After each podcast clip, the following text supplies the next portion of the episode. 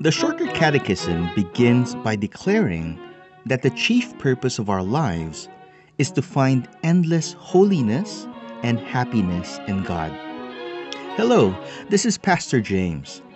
Join me as I go through the Westminster Shorter Catechism week by week, unpacking what it means for us to be holy and happy.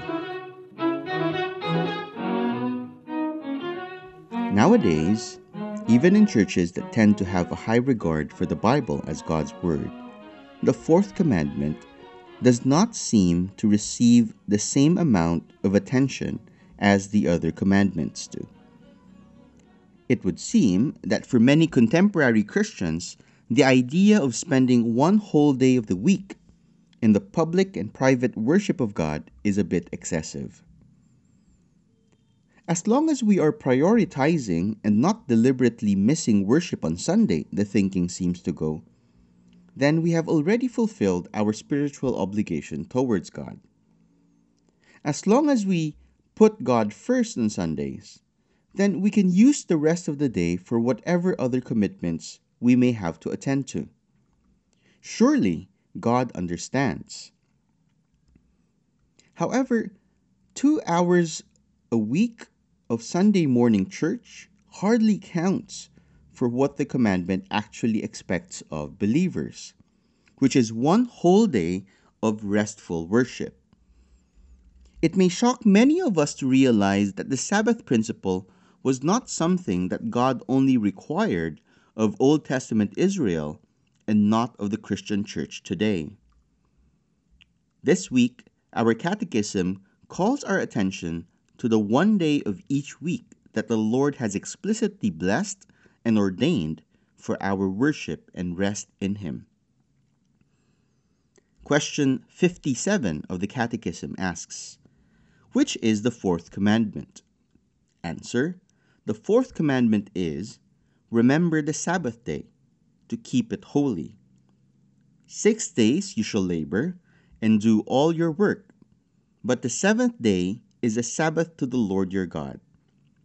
On it you shall not do any work, you, nor your son, nor your daughter, your male servant, nor your female servant, nor your livestock, nor the sojourner who is within your gates. For in six days the Lord made heaven and earth, the sea, and all that is in them, and rested on the seventh day. Therefore the Lord blessed the Sabbath day and made it holy. We need to notice here that the commandment to observe the Sabbath is given by way of reminder. Remember.